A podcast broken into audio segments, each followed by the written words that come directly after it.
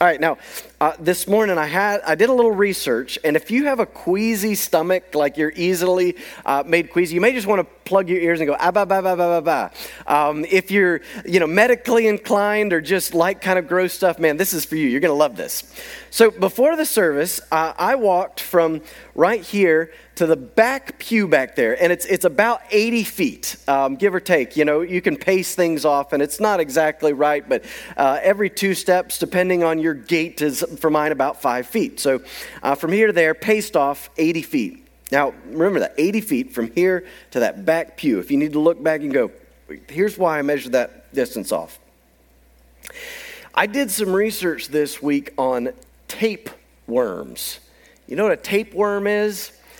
Tapeworm is a parasite that you can get by eating undercooked meat. Animals get them, um, and, and this little parasite then lives inside your intestines and it eats food that you eat. And so, if you have one in you for a while, your symptoms can include your tummy not feeling good. As a funny thing, it can give you gas. And then, as a not so funny thing, it can eventually eat so much of the food that you're eating that you become what's called anemic, which means you feel very weak because your body is not getting the nutrients it needs to sustain your red blood cell count. Um, and if I ever tell you wrong on any of this medical stuff, you can ask Megan or Charlie and they'll set you straight. But anyway, uh, this is what I found on the world record for tapeworms. A man came in, uh, this was in a clinic in India, and he had been uh, complaining rather for months of not feeling well in his gut. And eventually, they removed from his body a tapeworm that measured 82 feet long. That is longer than from here to the back pew. He had a worm that long inside of him. And eventually, they coerced that with medicine to come out. Now, I don't know about you, but to me, that's gross. Like there's just there's no denying that's gross. Um, there's it, my daughter Alethea likes worms, but we're trying to not tapeworms. Okay, those are just gross. That's nasty, is what that is. But here, one of the scariest things about tapeworms, as opposed to some other type of illness, is this guy had it for months and he didn't even know he was sick. At first, he just thought he had gas, and then he just thought he had a little bit of indigestion, and until finally he went to get some help. And at that point, the thing was 82 feet long but by the time he got this thing removed. Now, to me, it's one thing to be sick and know you're sick. I've been sick and known it before, and, and I am a terrible patient. My wife complains all the time, like, Jared, you're, you're just such a weakling when it comes to sickness. I know, I don't care. Give me all the, the medicine that just addresses the symptoms. I don't want to feel miserable. But it's another thing to be sick and not know it. To have something inside you siphoning off the nutrients your body needs for months and not know it, that's scary. Not just gross, that's scary. Well, today, we're going to see Jesus healing again, and he's going to begin to help us see that there's a deep sickness in all of us that we have that he really comes to address. And the scary thing is that we're going to meet people that have this same sickness, but they don't know it.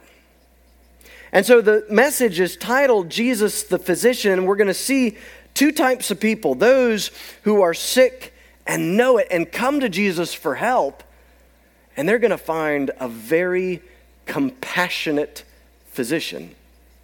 And then we're going to meet the second group, and they're sick, but they don't think they're sick. They don't think they need anything from Jesus. And they're going to find someone who has very little patience for them. Those who are sick and know it, we're going to call them the sheep. Whereas those who are sick but don't know it and they're arrogant, we're going to call them the abusive shepherds. So if you have your Bible, I invite you to stand with me in honor of God's word as we read from Matthew chapter 9, starting in verse 1. God's word tells us this. And getting into a boat, he crossed over and came to his own city. Uh, you might be inclined to think that was Nazareth, but at this point, Jesus has moved to Capernaum. So, uh, Mark chapter 2 tells us Jesus is going back to Capernaum. And behold, some people brought to him a paralytic lying on a bed. And when Jesus saw their faith, he said to the paralytic, Take heart, my son, Your sins are forgiven. And behold, some of the scribes said to themselves, This man is blaspheming. But Jesus, knowing their thoughts, said, Why do you think evil in your hearts? Which is easier to say, Your sins are forgiven, or to say, Rise up and walk? But that you may know that the Son of Man has authority on earth to forgive sins, he then said to the paralytic, Rise, pick up your bed, and go home. And he arose and went home. And when the crowd saw it, they were afraid, and they glorified God who had given such authority to men. As Jesus passed on from there, he saw a man called Matthew, the very Matthew who wrote this gospel, sitting at the tax booth. And he said to him, Follow me. And he rose and followed him. And as Jesus reclined at table in the house, behold, many tax collectors and sinners were reclining with Jesus and his disciples. And when the Pharisees saw this, they said to his disciples, Why does your teacher eat with tax collectors and sinners? But when he heard it, he said, Those who are well have no need of a physician, but those who are sick. Go and learn what this means. I desire mercy and not sacrifice. For I came not to call the righteous, but sinners. Then the disciples of John came to him, saying, Why do we and the Pharisees fast, but your disciples do not fast? And Jesus said to them, Can the bride, or excuse me, can the wedding guests mourn as long as the bridegroom is with them? The days will come when the bridegroom will be taken away from them, and then they will fast. No one puts a piece of unshrunk cloth from an old garment, for the patch tears away from the garment, and a worse tear is made. Neither is new wine put into old wineskins. If it is, the wineskins burst, and the wine is spilled, and the skins are destroyed. But new wine is put into fresh wineskins, and so both are preserved. While he was saying these things to them, behold, a ruler came in and knelt before him, saying, My daughter has just died, but come and lay your hand on her, and she will live. And Jesus rose and followed him with his disciples. Behold, a woman who had suffered from a discharge of blood for 12 years came up behind him and touched the fringe of his garment. For she said to herself, if I only touch his garment, I will be made well. And you got to think, in order for us to have known what she was thinking, she had to tell someone who had to tell Matthew. So likely this woman becomes a Christian. Jesus turns and seeing her, he said, Take heart, daughter, your faith has made you well. And instantly the woman was made well. And she, or when Jesus came to the ruler's house and saw the flute players and crowd making a commotion, he said, Go away, for the girl is not dead, but sleeping. And they laughed at him. But when the crowd had been put outside, he went in and took her by the hand, and the girl arose. And the report of this went through all the district.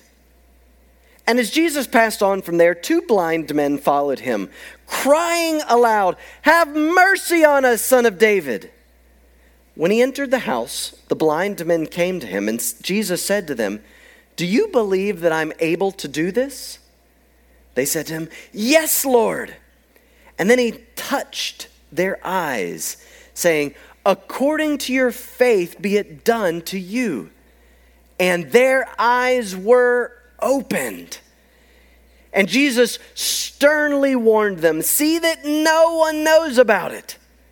But they went away and spread his fame through all that district.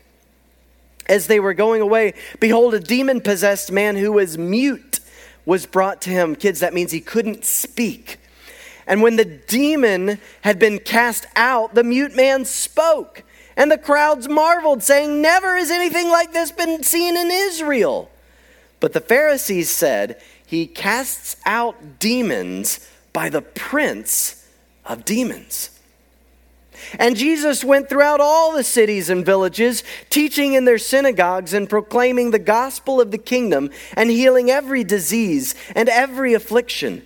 When he saw the crowds, he had compassion for them because they were harassed and helpless, like sheep without a shepherd. And then he said to his disciples, The harvest is plentiful, but the laborers are few. Therefore, pray earnestly to the Lord of the harvest to send out laborers into his harvest. Father God, we need you this morning. There are so many reasons we need you, Jesus. For some of us, it's been a long night and we're tired, and we just need you to uh, awake us this morning so that we can hear from you. For some of us, God, we need you this morning because this week, if we're honest, we've sinned against you and our ears are a little clogged right now because of that sin. And we need you to forgive us and to cleanse us and to remind us again of your grace, like Andrew reminded us, so that we can listen to you as your children. For some of us, God, we need your help because we are here and, and we don't understand what we're reading and what we're hearing, and we need you to give us those ears of understanding. For some of us, God, we have this tendency to come to church and what we hear goes in one ear and out the other, and we need you to help us apply what we learned this morning. And God, there may be somebody here who is not yet a Christian, and they need you to show them compassion so that they can indeed become a Christian this morning. God, whatever we need, even if we don't know how to ask for it, I ask for it in Jesus' name this morning. Would you show us how good you are, Jesus, from this text? Make us that right mixture of afraid of you and absolutely in love with you. And ask that in Jesus' name. Amen. Thank you. You may be seated. We'll look to the end of this passage first because Jesus explains the point of Matthew 9 in verses 38, or excuse me, 35 to 38. I've called this the harvest and the laborers. In verse 37, Jesus said, The harvest is plentiful, but the laborers are few. You see, in Matthew chapters 5, 6, and 7, we had Jesus proclaiming the gospel of the kingdom, the Sermon on the Mount. And then in Matthew chapter 8, and now in Matthew chapter 9, Matthew has shown us time and time again that Jesus is doing miracles. And these miracles, over and over again, are healing people taking care of them, meeting them where their need is, or healing the friend of someone. Like last week when we saw a centurion come on behalf of his servant, and then Jesus healing the servant. So at the end of this, Matthew says this Jesus went throughout all the cities and villages, teaching in their synagogues and proclaiming the gospel of the kingdom, like the Sermon on the Mount, and then healing every disease and every affliction like the miracles. If you go back into Matthew chapter 4, verses 23, 24, and 25, you'll find the exact same verses where Matthew is saying, Look, this is the program. Jesus is going to preach the gospel, and he's going to back it up with doing these compassionate miracles. And we got this glimpse of how Jesus responds to the crowd. When Jesus does these things, preaching and healing, everybody's going to respond in some way. Nobody's going to go, well, that was boring, right? Everybody's going to have a reaction to Jesus. And look with me in verse 36 of Matthew 9. It says, When he saw the crowds, he had compassion for them because they were harassed and helpless, like sheep without a shepherd. And then he said to his disciples, The harvest is plentiful, but the laborers are few. Let's break that down a little bit. You see, Jesus responds to the crowd with compassion, even though they are like lost sheep wandering away from God. Why? Well, because while they're culpable for their wandering, he knows that the people who are guiding them in a religious sense are not doing a good job. It's like they don't even have a religious shepherd. Their leadership has been so bad.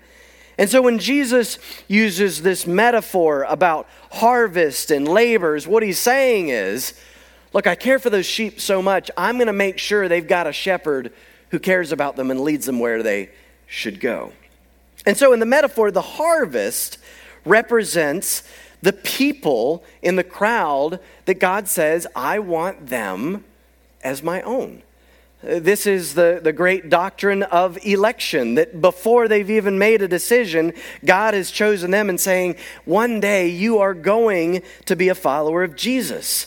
And that doesn't violate our free will in, in some sense because what happens is eventually the Holy Spirit will move on the hearts of these and they will come to see Jesus as beautiful and wonderful, and they will place their faith in him entirely of their own choosing, so that God's will and their will become one and they become Christians.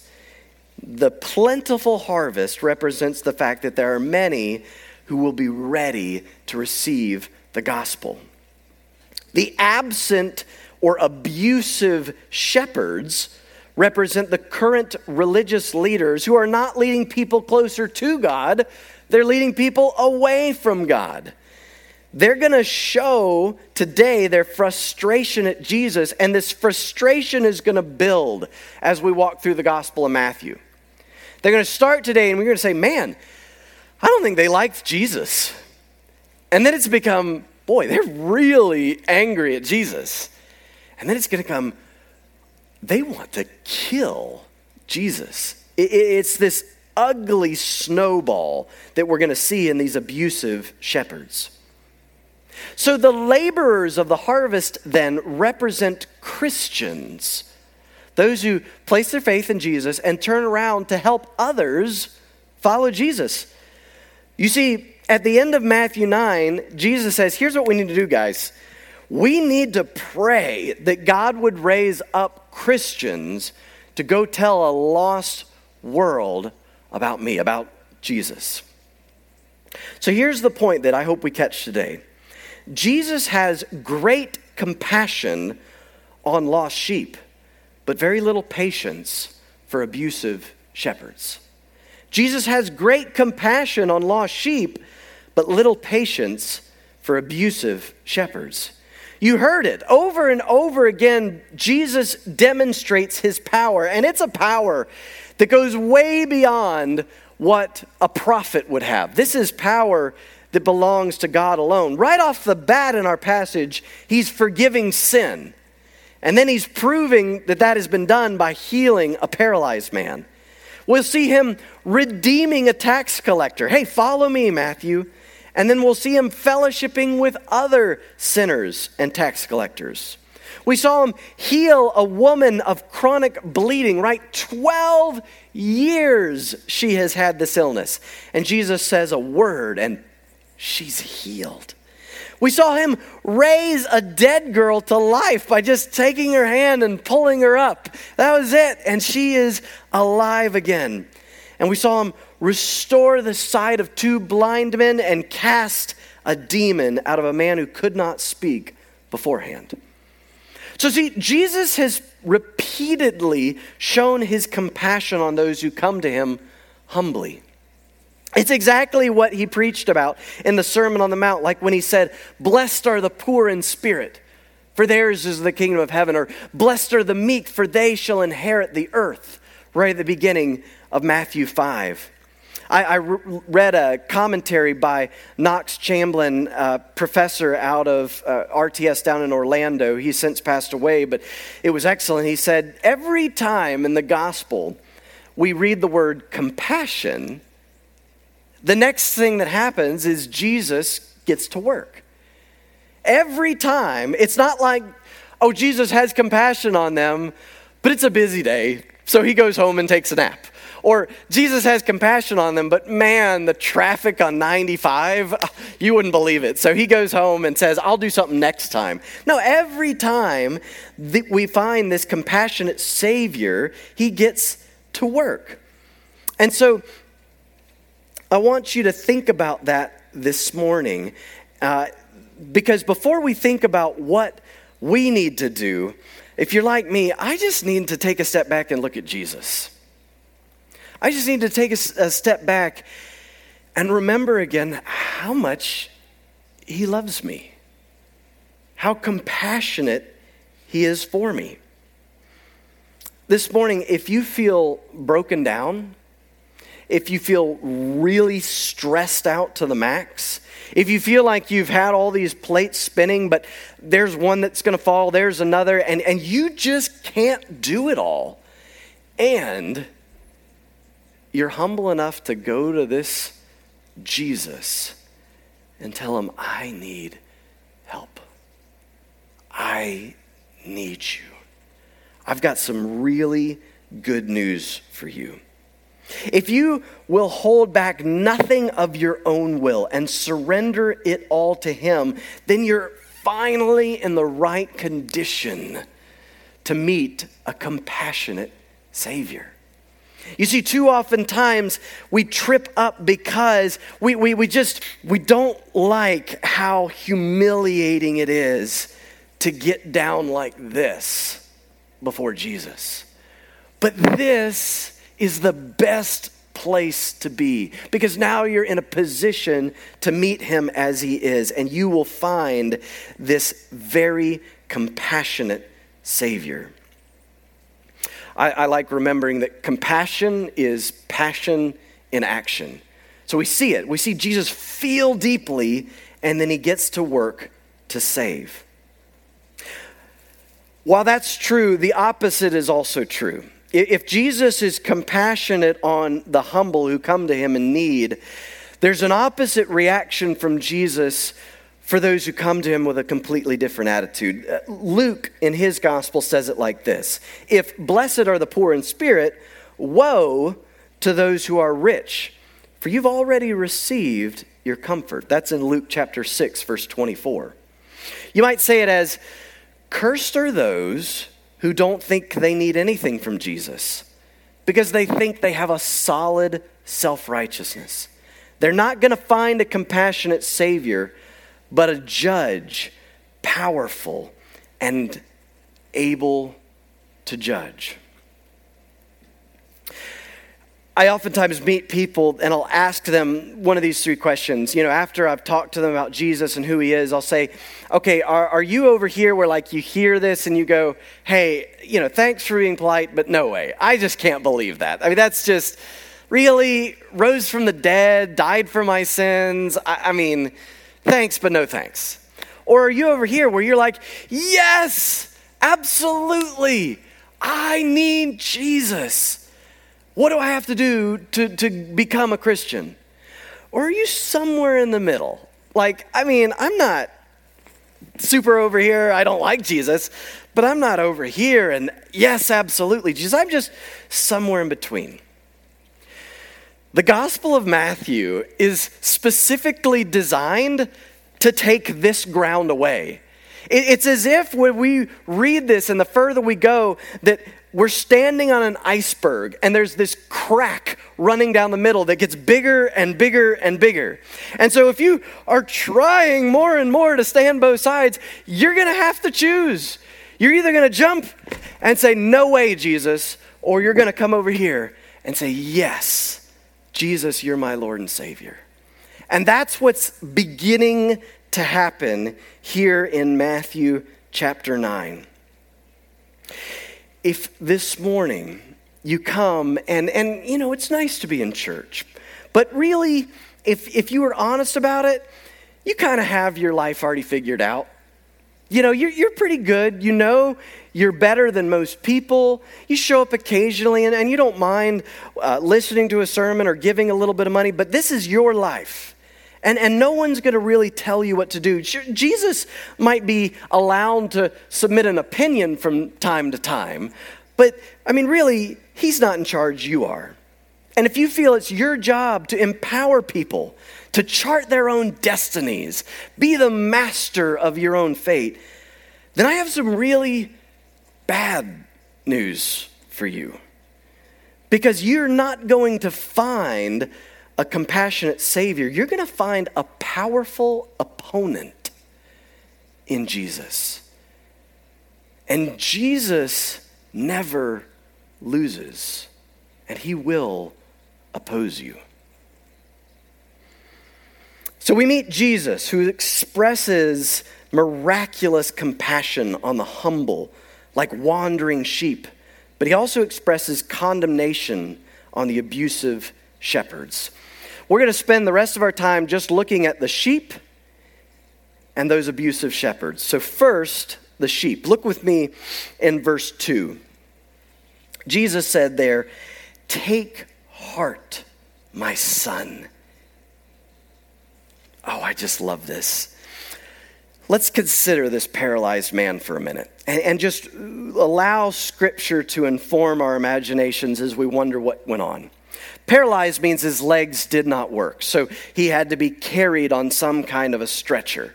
And at some point, he hears about Jesus and has enough faith that the stories he's heard are true and decides that he needs to get to Jesus to see him. And so he talks to some friends, and apparently they have enough faith that the stories are true, that this is not a waste of time, and so they take their friend to see Jesus. But there's a problem, right? When they get to where Jesus is in Capernaum, there are so many people trying to listen to Jesus that the crowd forms a wall. And I mean, it's shoulder to shoulder. I don't know how many people deep, but there is just no way they're going to get this man on a stretcher to Jesus. And, and Matthew actually is pretty sparse on his details, but if we went to Mark chapter 2, we would see how this familiar story plays out. At some point, one of them says, Well, if we're sure that Jesus can do something about this, if we believe in Jesus, then let's not leave. Tell you what, I see that the roof up there is just a thatched roof. If we can get them up there, we can peel back the roof enough, and I've got some rope, and we can lower you down to Jesus. And then the whole group has enough faith to say, Yeah, let's do it. Let's try. Let's get up there. And they do. And, and I mean, again, just imagine the scene as Jesus is sitting there teaching, and suddenly the, the roof starts to be peeled back, and this guy with, with kind of crippled looking legs is, is lowered down in front of him. And I, I mean, you know, like sometimes I'll be up here preaching and something will happen that's a little distracting, and I just try to speak a little louder to cover it up because I don't want anybody embarrassed. You know, somebody sneezes or, or something like that, you know. But there'd be no covering up over this. Like, we would all have to stop and be like, uh, Jared, a guy's being let down through the roof right now. Like, I think that deserves a pause. And so, like, here's the guy, and they're the friends. What is Jesus going to do at this intrusion? Clearly, the man needs help. How is Jesus going to respond? And I just imagine, we're not told this, but I imagine Jesus smiling, and he sees that all of them have faith. And he says, When Jesus saw their faith, he said to the paralytic, Take heart, my son your sins are forgiven. Jesus showed this man compassion and authority. It was this wonderful mix, like a father shows a son he loves. And then, shortly after forgiving his sins, he says, Rise, pick up your bed, and go home. And so powerful was Jesus' compassion that that instant, strength came back to his legs.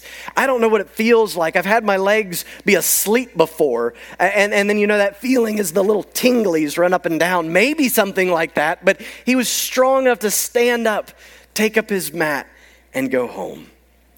This man came to Jesus sinful and broken, but with faith. And he left Jesus forgiven and restored by faith. Let's consider another. Look down in verse 22 where it says, Take heart, daughter, your faith has made you well. This is a woman who has suffered from some type of hemorrhaging, probably um, uh, of the, the type, ladies, that should only happen once a month, but it's been going on nonstop for 12 years. And in this culture, that would make her ritually unclean. She could not go to the synagogue. There were people she couldn't touch, there were things she couldn't do. If she had been married before this issue came up, then there's a good chance that her husband would have divorced her. If she was not married, then there's a very good chance that this would pre- have prevented her from getting married. So, 12 years of pain and shame. And then she hears about Jesus. And she becomes convinced, based on what she hears, that Jesus could heal her. And so she has a, planning to do. She knows the route that he's going to take. And so she positions herself and she thinks with her faith that if, if I just touch the sleeve of his garment as he goes by, just, just the edge of his clothing, he's powerful enough and he is Savior enough that I would be healed. And so as Jesus goes by, just she reaches out and touches. And Jesus knows what's happening. He stops and he looks at her. And I just kind of imagine everybody stopping as Jesus looks at this woman. And, and everybody's, I mean, Jesus, this woman wondering, did this work? What happened? What, what's going on? And Jesus smiles at her and says these words Take heart, daughter. Your faith has made you well. Again, so powerful was Jesus' compassion and authority that the bleeding stopped, and instantly she was made well. She came to Jesus unclean and in pain, but with faith. And she left Jesus clean and restored by faith. Here's the point from these two sheep. From compassion, Jesus calms our fears cares for us like adopted children, forgives and restores us if we come to him in faith. Look again at verse 2. Jesus said to the paralyzed man, Take heart, my son, your sins are forgiven. And look at verse 22. Jesus said to the bleeding woman, Take heart, daughter, your faith has made you well. It's the same thing. Jesus is saying to both of them the same thing. So, first, take heart. I love this. It's one word in the Greek, and it's something like be enheartened or be encouraged. it's a version of don't be afraid. Because if we could talk to these two beforehand, somebody, right, may have tried to convince them hey, this is a bad idea. Take the paralyzed man. You're going to destroy the roof of the place where Jesus is staying and interrupt this famous teacher? I don't know. Like, he could get upset. I mean, I don't especially like people tearing up my roof. I mean, how's this going to roll? Or imagine this woman. Hey, you're unclean. You're a woman. He is a clean rabbi. Like, he could condemn you for this. Are you sure you want to do this? And so, right off the bat, Jesus says, Take heart, be enheartened. Hey, know this this morning. God's Son, Jesus, shows us that God has compassion on you. He's not up there thinking, How dare you step foot in my church? How dare you come to me? Who do you think you are coming and asking me for help? That is not the God we just met in Scripture. If you're willing to come to Him humbly, He'll say to you, Take heart, don't be afraid. And then he says to the man, My son, and the woman, My daughter. What wonderful love is communicated. This is beyond just kind of friendly compassion or like on Facebook where, you know, you'll have an acquaintance and occasionally like what they say. No, this is family. This is Jesus treating these two as if they are his children. Here is the great encouragement. When we get to a point in our lives where we are ready to come to Jesus alone for what we need most, we're going to find him treating us like a child coming home. This is adopting love. There's a story in Luke 15. It's one of my favorites. You, you might remember it as the parable of the prodigal son. And what happens in this story is one man, it's a younger brother, he wants money. He wants his inheritance from his wealthy father. And so before the father has died, he said, Hey, give me my inheritance now. And this is really offensive. That's like telling your dad, I wish you'd just go ahead and die so I could have my money.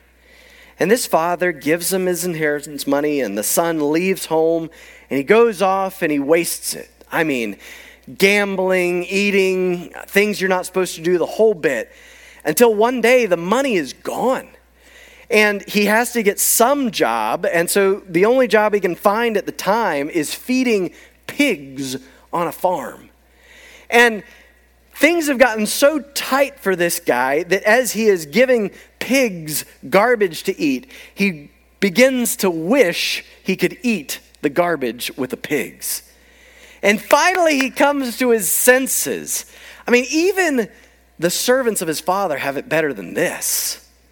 And so he decides, I know what I'll do. I'll go home, I'll apologize, and I'll just ask to at least be a servant in my father's house. And you got to think that along the way, he's rehearsing his apology. Uh, okay, Dad, I really messed up. Um, I'm sorry. I know I'm not worthy to be called your son, but, but please hear me out. I, am not asking for all that. I'm just going to tell you, let me be your servant and, and just, just give me that like bunk that no one else wants out in the bunkhouse, that, that the rain leaks on it. I'll be fine there. And here's what Jesus says. And he arose and came to his father. But while he was still a long way off, his father saw him and felt compassion and ran and embraced him and kissed him. And the son said to him, This is the apology he's been practicing Father, I've sinned against heaven and before you. I'm no longer worthy to be called your son. And he probably had a lot longer to go, but the father doesn't even care. He says, The father said to his servants, Bring quickly the best robe, for my son was dead and is alive again. In the middle of his apology, the father interrupts him, puts his robe on his boy, hugs him and kisses him, and calls him my son. The father has so much compassion on the fact that his boy is home. He loves him so much. He can't think of having him as slave, only as having him as son. Maybe you need to hear this this morning. When you come to Jesus with this kind of humility, this kind of brokenness and repentance, you're ready to give it all to Him. The only thing you're bringing Him is sin, and you need everything from Him, but especially forgiveness. You're going to find a Savior who says to you, Come on home, my son. Come on home, my daughter. Now let's consider that last important word faith. You see, Jesus saw the paralyzed man's faith. When it says Jesus saw their faith, I think it includes the paralyzed man. So it's not like you could have enough faith that Jesus would go ahead and forgive the sins of your friend. I mean, we, of course, pray on behalf of others, but I think this there just represented the man and his friends. So Jesus saw the man's faith. Jesus also saw the woman's faith. And later in the passage we read this morning, Jesus saw the blind men's faith. You see, when I say we come to Jesus humbly, that means we come to Jesus on his terms. We don't say, hey, Jesus, I'm going to come to you like this. And when I come to you, you better do this for me. yeah, good luck on that panning out. You come to him on the way Jesus says to come to him, right? Because you've got to a point where you realize that he's in charge and you're not. He's got what you need, you don't. You need him, he doesn't need you. And he says, come to me in faith, and I will forgive you. And so that's how they come. Now, this Greek word faith, it's so important. It means trust and it means confidence. It means trust and it means confidence. If you were to look over and over again where it shows up, you would go to chapter 11 of Hebrews, where you find that by faith, by the trust these men have in God, they act. They do. They go. What is faith? The content of faith is believing that Jesus is God's Son, believing that Jesus died on the cross for your sins, believing that Jesus rose from the dead, believing that Jesus is coming back one day, and believing that Jesus alone can forgive you.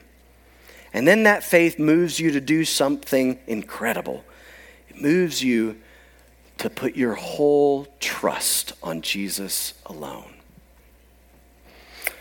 Martin Luther, the great reformer, gave this image. He said, Faith is like a beggar stretching out an empty hand to Jesus alone.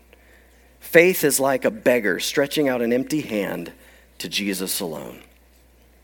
You see, Jesus looked at the man who was paralyzed, saw his faith, forgave his sins. And again, we, we didn't even talk about this, but when they lowered him down and they expected Jesus to do something, right? We probably all expected Jesus to go, Hey, I see you, man. Get up and walk. But he didn't do that first.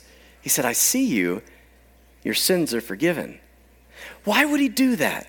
Why would he say your sins are forgiven first? Why not second? Well, I think there is a not so subtle hint here that the first thing we most need is not just a restored body, but a restored relationship with Almighty God. And the only one who can do that is Jesus. And the way that we receive that forgiveness is by faith. Jesus was addressing this man's deepest need. Hey, if you're here this morning and you've never come to Jesus this way, I give you permission to tune me out for the rest of this message and have a time of prayer with God where you go to Him and you say, I need you. I believe, Jesus, you alone can forgive me. Please forgive me and make me yours. Make me your son. Make me your daughter.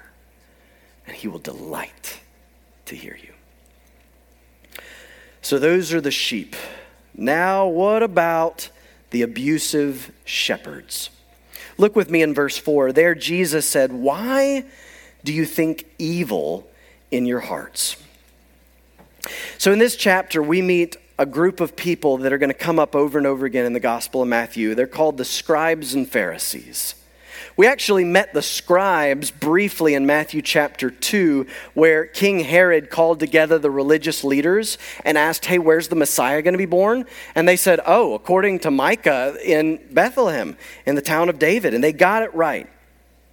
You see, in this encounter with the paralyzed man, the scribes are introduced, and they are the Bible scholars. They know the Old Testament law in and out. And they hear Jesus say to the paralyzed man, Your sins are forgiven. And ooh, something is going off in their heads. Wait, wait, wait, wait, time out. They're thinking, Hey, hey, hey, um, there's only one God. And only God can forgive sins. And um, Jesus, you're not God. And so if you're telling this man his sins are forgiven, you're committing blasphemy. Something like that had to have been going through their minds. And Jesus being God, contrary to their opinion, knew exactly what they were thinking. Which, I mean, we all have to step back and know this. Jesus knows what you're thinking right now. If that doesn't humble you, I don't know what will. Uh, and he holds us accountable for our thoughts, right? They hadn't necessarily told Jesus, hey, you're blaspheming, but they thought it. And Jesus said, those thoughts are evil. And Jesus decided to heal this paralyzed man, but he put a question to them. He said, So which is easier? To say, Your sins are forgiven, or to say, Stand up and walk? Now, how would you answer that? Uh, which is easier to say, Your sins are forgiven, or stand up and walk? Come on in, uh, brothers, you're more than welcome. From a human perspective, I would probably say saying your sins are forgiven is a lot easier. Right? No, nobody's going to know. I, I mean, if, if I said your sins are forgiven, where's the proof?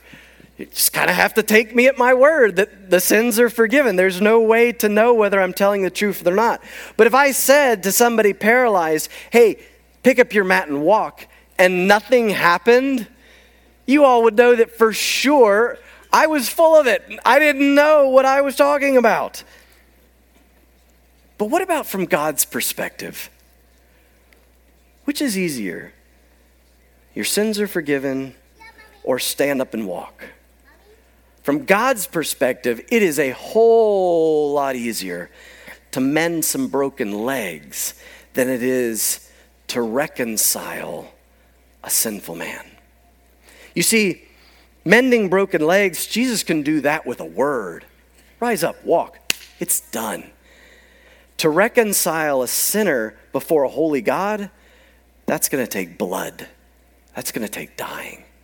That is a whole lot harder than mending some broken legs.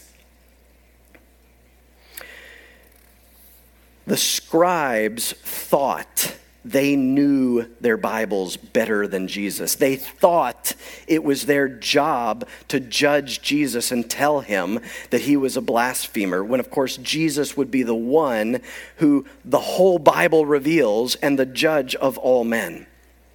And the Pharisees are a little better. We met them in the story of the calling of Matthew. I just love it Matthew's probably heard some about Jesus. He, he probably has heard enough to where he believes that Jesus is the Messiah, but there might be some doubt. I mean, could Jesus really love someone like me? I mean, I'm a tax collector. Excuse me, how could Jesus forgive someone like me? And so when Jesus says, Hey, Matthew, I want you to be my disciple, follow me. Matthew's ready. Man, he's closing up shop. He is giving the keys back to the Romans. He's ready to follow Jesus. And he throws a party. He says, Hey, come on over. I'm leaving town. Well, you got to celebrate because you ain't going to see me for a while. I'm going with Jesus. And so Jesus is at this party with other tax collectors and sinful people, you know, people that are willing to be Matthew's friend. And the Pharisees get wind of it. And they they are upset. Because you see, to them, a tax collector was about as unclean as that woman who'd been bleeding for 12 years. And to sit and have dinner with somebody like that, well, that would make you ritually unclean too. And so, why would somebody who claims to be a holy man and speak God's word ever eat with such people? If you read in the New Living Translation, the version there will say, Why do you eat with such scum? Huh. Jesus says to them, Those who are well have no need of a physician, but those who are sick. Go and learn what this means. I desire mercy and not sacrifice for I came to call the righteous, or I came not to call the righteous, but sinners. You see, the Pharisees and the scribes go together because the scribes were the teachers and the Pharisees were the students. The scribes said, This is what you've got to do to keep God's law. And the Pharisees prided themselves on being the most specific obeyers of that law. I mean, we find later in the Gospel of Matthew that they even tithed their spices.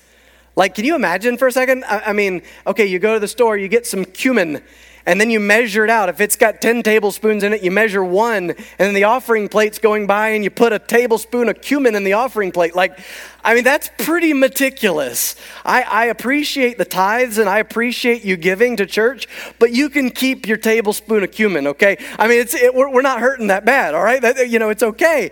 Um, but, like, seriously, they would do that but miss the fact that the Son of God came to seek and to save the lost. This is exactly why Jesus came to sit with people who needed him and who knew it. And the Pharisees missed it. They were like the guy with the 82 foot long tapeworm in his gut. Here's Jesus, the one who can forgive him, and all they can do is say, How dare you eat with people like that? You see, their problem was they thought they were good with God just the way they were. Here's the point while Jesus has compassion on those who come to him in faith, Jesus has no patience for those who come to him in self righteousness. Jesus, who are you to forgive sins?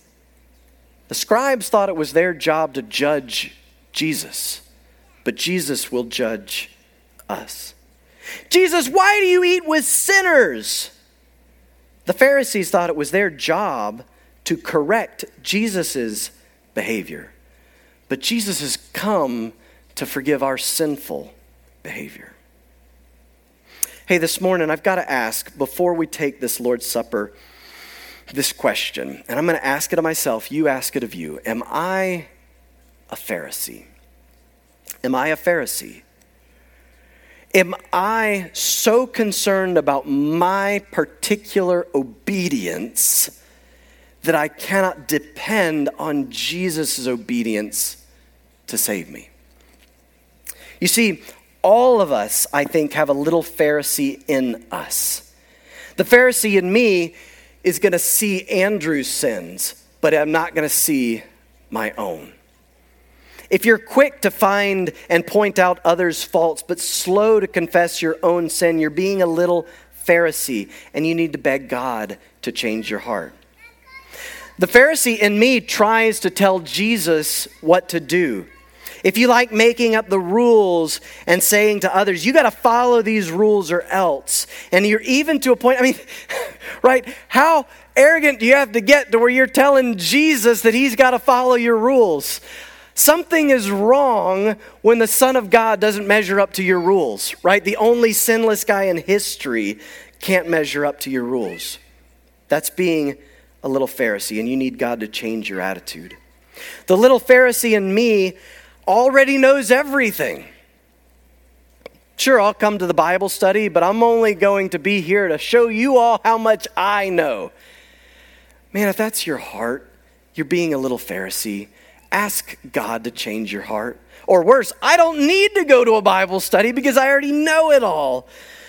Boy, you're being a little Pharisee. Ask God to change your motives.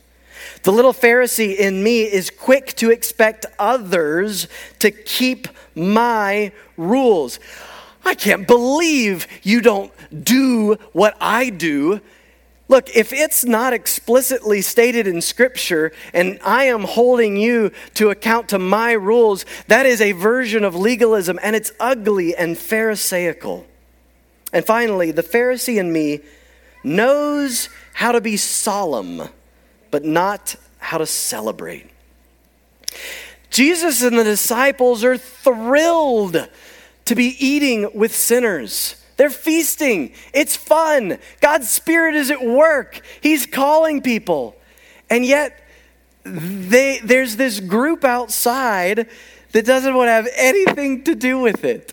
They don't want to come in because who is Jesus to eat with these people? Hey, when you come to church, if your conscience is pricked when you see people smiling, or laughing or a little kid running down an aisle, uh, something's off because there is a Savior that loves us that we're here to celebrate, and we should be able to smile. When we've gotten too solemn to have fun, we're being a little Pharisee. Well, I'm going to pray and we're going to celebrate the Lord's Supper. And I'm going to invite um, Mr. Kevin and I'm going to invite Pastor Jeff and I'm going to invite Pastor Adaldo to come down here with me. But as we go into this time to celebrate the Lord's Supper, I want you to, to use this time of prayer to talk with God. If you're at a point in your life where you've never prayed, for Jesus to be your Lord and Savior. It's really simple. It may feel scary, but it's so worth it. Go to Him with your sin, ask Him to forgive you, and pledge your life to Him. That's it. Let's pray. Father, I thank you for your word. I thank you, Jesus, for the incredible compassion you showed. Compassion that got to move, healing people and healing us through and through so that we are forgiven and cleansed and made whole. I pray right now this morning, Jesus, for all of us here That Jesus, if you already are our Savior, that we'd come back to you and we'd lean on you and we'd trust you and we'd follow you. And Jesus, that you would purge from us that self righteous arrogance that we saw in the Pharisees. God, forgive us when we think we know better than you, when we treat others as if they need to live by our rules, when we have this solemn and condemning attitude. I'm sorry, Lord. Forgive us. Jesus, as we go to this time of celebrating the Lord's Supper, would you help us to celebrate it as believers and as family? We love you, Lord, and we need you. It's in your name I pray. Amen. Hey, receiving the Lord's Supper is a wonderful time, but let me tell you who this is for. This is for believers those who have given their life to Jesus Christ as Lord and Savior. So if you are not a believer, I invite you to watch, but let this pass. This is not yet for you. If you've not yet come to a point where you've been baptized as a believer to show the world that you're a Christian, I'm glad you're here. I want you to watch, but I want you to let this one pass this morning.